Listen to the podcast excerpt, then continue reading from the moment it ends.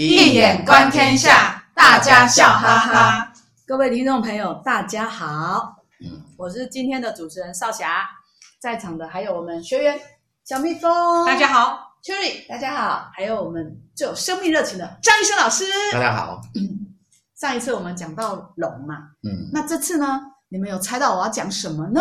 嗯，你们绝对猜不到。先给你们说个新闻好，你们知道二零零八年有一个高雄捷运施工的新闻，因为它施工的时候发生很多次崩塌跟意外，然后高雄。高捷公司为了祈求平安顺利，所以他在那个在美丽岛站地下二层的转乘区，他铺设了四面青龙、白虎、朱雀、玄武这个四灵兽的铜雕哦。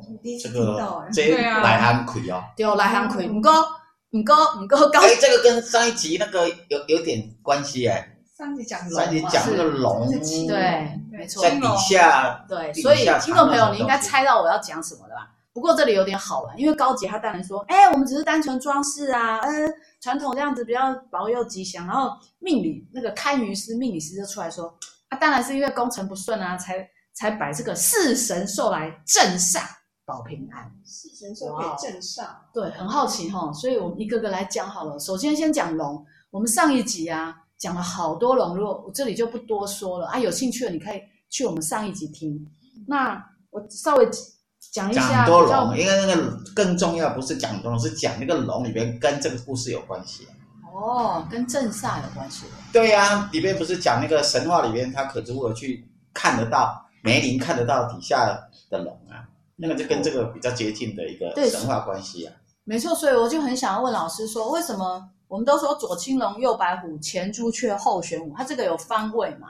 那为什么这个方位是摆这四个是这样放？然后为什么又有颜色？这为什么又是这四个颜色？对。然后等一下请老师帮我们讲一下。然后这四个灵兽各有什么象征啊？嗯。那我觉得你多干嘛？我让我先抢啊！这一堆你要问个几十个问题，这记得住吗？哦，好，那等下等下帮老师提点。不过有倒是有人说那个青龙不是龙，他说这两种。你是让我讲又一直在讲话，我就靠。我要解释，你又开始又一直往下。好，那请老师，秦老师解释给我们听一下，快点。对，是文化很多都被整个西学传进之后，都把很多东西都当做，把我们的文化里面都当迷信了，不管是宗教信仰或是一些很重要的民俗文化的东西。所以，其实我们讲青龙、白虎、朱雀、玄武这一种定位，它是来自于华文化的所有的文化建构，包括我们的。像素种种，全都建立在一个超验的境界，是一种超验的文化。那它之所以诞生，是来自于天文学。所以左青龙，右白虎，前朱雀，后玄武，它是指的是天界里面的东南西北这个方位。东南西北这个方位里边，是因为有这个四大神兽所象征的，其实是四个星象，四四象。四象是指的是它有分东宫、北宫、南宫、西宫。那每一宫呢，东方就有七颗星，那北方七颗星，西方七颗星，南方七颗星。那所以东方这边呢叫做青龙，青龙对。那西方这边叫做白虎，南方这边叫朱雀，北方这边叫做玄武。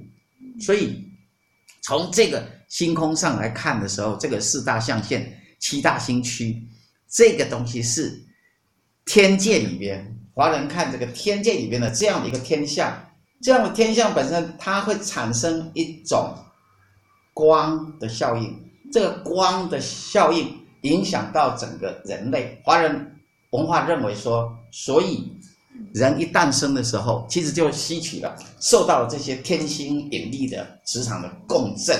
影响，所以呢，人本身会有他固定的命运，啊，这个命运就受到天星影响，天星的运作影响人类的命运，所以这个是这样的规规则，其实才是真正华人文化所谓的命理学，它的根据基本上是从这个啊，星星就是从二十八星宿，就从星象，从这个天星这边占星这边而来。也就是从这个诶，星象学这边影响到整个的命运学，其实是有它的根据。再来这一种，呃，所谓的这个四四大象限，它会产生那个木火金水，还有中宫的土，这个五行的这个概念，其实也是一样。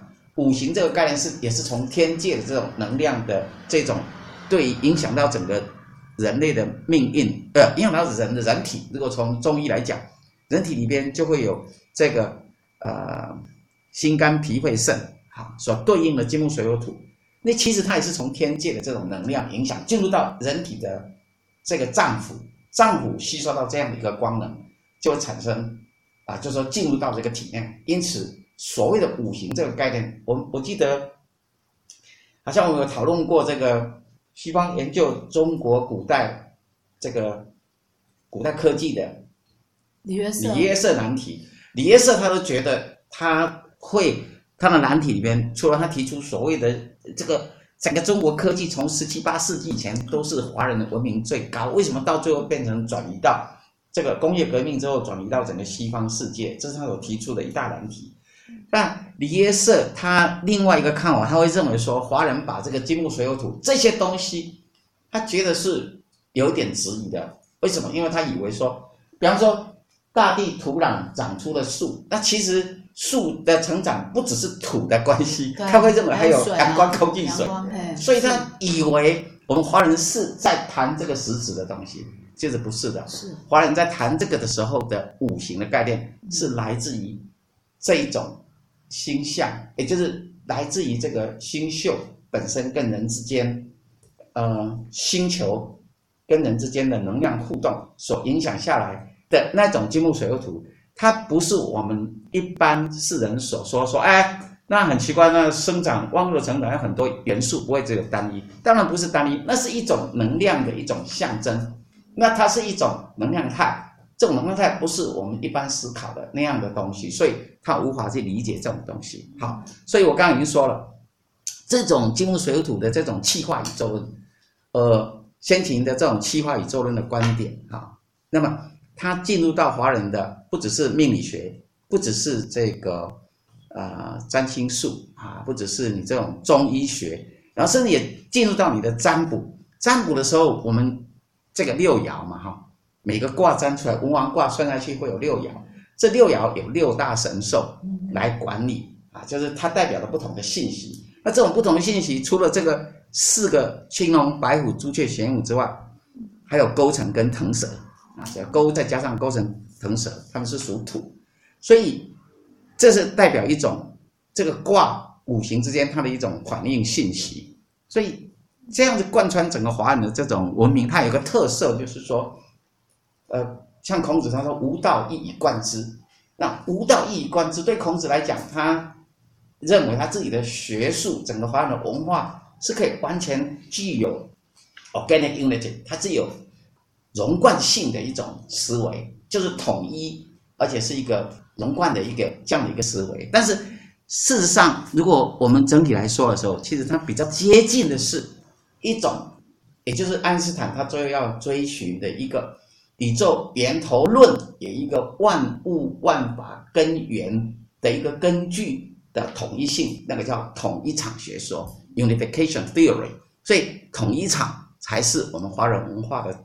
真正所要传达的东西是一种宇宙全息统一场的这样的一种文化，所以如果了解这个四神兽它的来源，也可以让我们也看到我们华人文化的绝对有别于西方。西方它的东西是一套一套又一套，后面把前面推翻，在长长江后浪推前浪，一代新人换旧人，但是。永远都是无法贯穿的。对，老师刚才讲到那一以贯之，就让我联想到，就是说，嗯、呃，因为老师刚才就讲到说，这些五行的气啊，都是超验的存在，然后跟天文星象有关，嗯、然后我们用用到很多方面，对，什么呃中医啊，什么各式各方面，不管是命理算，三医命相卜，对，还还有术山医命相卜，不止这些哦，是你所有的艺术。你所有的艺术、建筑、建筑，你要了解建筑，你你要你要懂这一套传统文化这套。如果你都通了，对不对？设计，不管是设计，不管是建筑、美术，你每一样你打坐参禅悟道，你每样东西都离不了这样的这一套。整个全息宇宙论的观点，对，就不像西方全息宇宙论，它不只是个气化宇宙论，它是一个全息的概念。对，就不像西方的占星术。西方虽然也是有天文星象，可是它就是占星术纯粹的所谓命运。那跟那个都没关系。对，就没关系。然后科技也可是跟人体的健康来讲，他们就是分为说很实际的，就说哎，我去做 DNA 的检测、基因的检测、肌肉啊、骨头啊。就是很实际、实际面的东西，他无法去谈到那个气的部分，他就经络部分他就不知道。对，就跟还用仪器来检测。这这感觉有点像我上一集谈到那个龙，西方的龙都是很实实在在的龙，对对对，然后我们东方的龙都是比较虚，对虚幻，对，就是它不是不存在，它既存在又超越。嗯，那是不一样的文化，所以要理解自己的文化跟西方文化的差异，也不要。一味的鄙视自己的文化，那是对自己文化一无所知，那太可惜了。嗯，每一种文化都有它的优势，我们要了解别人的优点，但也要更要发扬自己的优势。嗯，对。那像那个老虎，就是真的是存在的老虎哦。那像甲骨文里面的老虎，它竟然还有那个老虎的老虎的花纹，然后是张口咆哮的样子。没错。那老虎比较特别的是，呃，竟然有个湖南王，他做了一个虎牢。就是如果有什么诉讼的话，他把老虎养在里面，然后就把那个人丢进去。如果老虎会咬你的话，就表示就是有罪，就表示你是有罪。那如果老虎不咬你，就表示你很理直气壮。然后还有一种，因为你知道为什么？因为老虎其实是一种，它是山神呐。哦，老虎是山神呐，它是神。对，我们上一集，对对对对，五十二集谈到老虎的时候，有提到那个老虎是山神，它可以判断的。对，还蛮特别。可是。你看老虎，我们一般看到的颜色是黄色嘛？对。但是传说里面，什么叫做白色的老虎？它其实也是有白色的老虎。嗯。但是它那个是一种一种传，因为老虎通常才十一岁，然后它传说是说老虎五百岁，它毛色才会变白。嗯。那什么时候才会有这种老虎？就是你那个君王啊，他非常，他就非常有德政，他不暴虐的时候，嗯，白色老虎才会出现。那这样子，为什么左青龙右白虎？对，为什么是左青龙，然后右是白虎？为什么单位左边很单位的老虎就应该要是颜色是正宗的白色？为什么这个方位是青龙，啊那个方位是白虎？为什么？然后颜色又是这样分呢？不，啊颜色我刚刚已经讲了，左青龙右白虎，那个是从星象学。左边是指东边吗？对啊。右边是指西边？对啊。星象学它是青色的。哦对。从星象学来看是青色的，然后那个西边的星象学是白色的，是这样子。对对对对，没错。哦，原来是这样子。那接下来我们还有两个，就朱雀跟玄武。其实朱雀我们想就是凤凰。那么那个老虎还有一点点可以补充，那个老虎的骨头把它放在有龙的地方，就可以把龙激醒。就是说啊，对，老老虎可以去斗龙啊。所以如果你你要让龙现身，对不对？龙现身有什么好处？求雨啊，有些地方。干旱对不对？要让它下雨的话，你用虎虎的那个骨头，老老虎的骨头，把它摆在那里。是哦。用那个来祭祀的话，或是用用这样的东西，就会怎样？会引发，因为龙虎是一个互斗，它会它会相斗。相斗的意思，它它也不见得是不相，它是一个激发对方的力量。因为左龙跟右虎就好像是左虎跟右臂嘛，就好像是这个、嗯、怎么讲？对一个帝王来讲，又左相右相。他们其实相互辅佐你，如果他们是一个成为一个很好的那个叫良性竞争的话，他就会这个王朝就非常的兴盛，所以他是可以把它给激醒，把那个力量激醒，这个非常特别。好像还不止这样，那个老虎因为它代表生命力，所以老虎听说有些人是把老虎的放在四个床脚下。老虎的什么放在四个床脚？骨头吧。对，把它摆在四个脚下的话，就会怎样？就会长命百岁。是是乌龟吧？问题是那个骨头很应该是哦，那是乌龟啊，那我记错了。乌龟，对对对，乌龟乌龟乌龟。哦哦，然后我是用来击击击，然后我是用来激那个的啊，我讲错，我讲错，我记错了记错了，对对对对对，然后那个几上集有讲，对对对对对对对。好，再来。对啊，刚刚说朱雀，其实我们就是把它当凤凰，然后凤凰的那个。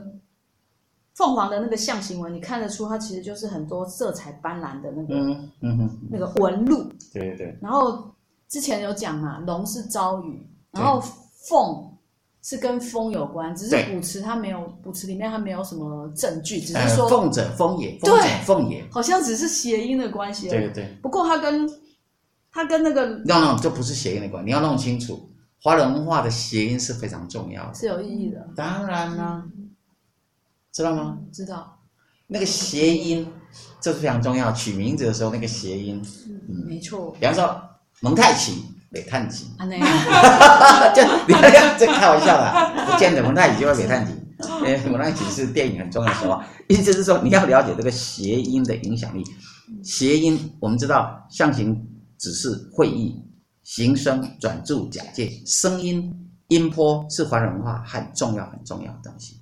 所谓的同频共振，宇宙前行，这才是真正华人文化的精髓最厉害的地方。而且那个凤凰、朱雀跟龙一样。它也是用九种动物拼凑而成的，是。然后大家很喜欢在结婚的时候，对，摆龙凤龙凤，他觉得这个是，这是一种，比如说象征女性好很好的女性，对对对对对。然后皇帝也很喜欢那个听到凤凰来朝的报告，表示说，嗯，我是一个太平盛世这样。对啊，那为什么龙跟凤都是九种动物拼成？它是最高的九种动物拼成，它就是代表 perfection。最高，对呀，最高最高是九哦，就不是就完美。我们华人最好的数不就是九吗？哦，是哦，长长久久，婚姻不是要长长久久？对，三多九如，不是告诉你吗？三乘以三等于九，所以它当然是一个一种完美的极致，不是吗？嗯，没错。那最后只剩一个方位啦，就是玄武。其实玄武不是，哎，我上次有讲过，乌龟哎。不是只有乌龟，它其实是两个，嗯，它是蛇跟乌龟。我一直以为只有乌龟。没有，它是一个组合的，是蛇跟乌龟，就是玄武。那这这不就跟北极玄天上帝一脚踩蛇，一脚踩乌龟一样？不过乌龟很好玩，刚刚老师说，的确是会把那个乌龟放在床床脚，这样，因为它它很长寿啊。对，你把把它摆。它可以不吃东西。对，不会死。它也不会怎样，因为它可以。乌龟本身它可以归息大法，所以你如果气功修炼归息大法的人，你几乎感觉，因为你几乎感觉没有在呼吸。为什么？因为毛细孔在呼吸。毛细孔。所以对，那乌龟就可以，而且它有一种，乌龟可能懂内丹，所以内丹的修炼本身，它的叫做跟庄子一样，叫做餐风饮露。它肺可以，它可以从空气里边就吸纳了整个的。养分嘛，空气，它的肺可以存很多空气，对，所以它可以。它的特色，因此它是其实是就是说归息大法是有它的道理。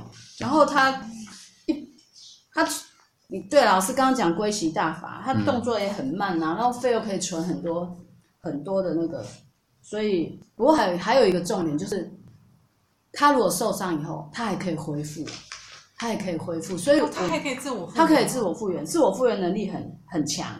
它如果受到很大伤害，他还可以自我复原，所以你很难去找到一个龟壳，因为很多人都用乌龟壳补卦，商代的那个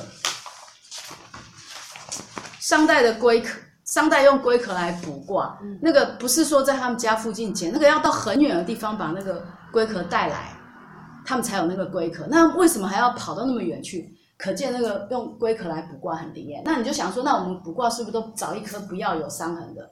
没有，你找不到这种，因为乌龟会受伤，受伤以后它能够复原，所以你看得到的龟壳几乎都是都是有受伤的。对对对，人家庄子说他宁愿当这个在这个泥巴里边爬的乌龟，也不要去当庙堂里面的死乌龟。虽然死乌龟可以让人家占卜五百年都很准，卜卦都很准，他才不要呢。他不要，不去当死，啊、不要当活的比较好啊。所以大家很放生的首选是乌龟。